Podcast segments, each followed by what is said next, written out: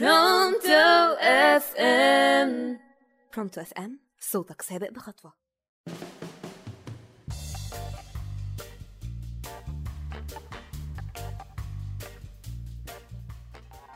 أهلا بيكم.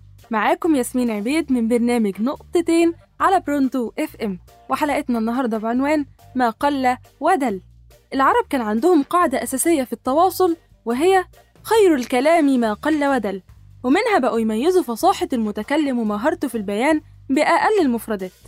معنى الفصاحة في الأصل إننا بنشيل الشوائب من اللبن فبيظهر بلونه النقي المميز ومن هنا جت مهارة مهمة جدا انفرد بيها العرب.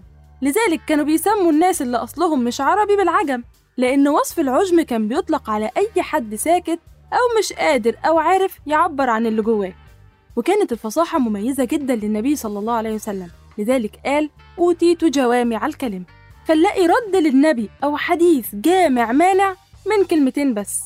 الفصاحة كانت صفة العرب الأذكياء اللي ما كانوش بيسيبوا حقهم في حياتهم أو حتى بعد الموت. في شاعر عربي مشهور جدا اسمه عمرو بن كلثوم. بس مش ده بطل القصة. البطل هو جده المهلهل بن ربيعة اللي من قبيلة تغلب المهلهل بن ربيعة بعد ما عاش حياة طويلة من الحروب والمعارك وكبر في السن ساب قبيلته وارتحل وكان معاه خادمين. فلما زهقوا من خدمته وكبر سنه قرروا إنهم يقتلوه. ولما حس بكده قال لهم هقول لكم كلام أوصيكم تبلغوه لأهلي. فقال لهم من نبلغ الأقوام أن مهلهلا؟ لله دركما ودر أبيكما. وبعدها قتلوه وقرروا إنهم ينفذوا الوصية. ورجعوا لأهله وبلغوا أبناء أخته إنه مات. وقبل ما يموت أوصاكم بالكلام ده. ولأن الفصاحة كانت فطرة فيهم وورث مهم جدا فهم أهله إن الكلام ناقص وأكملوا.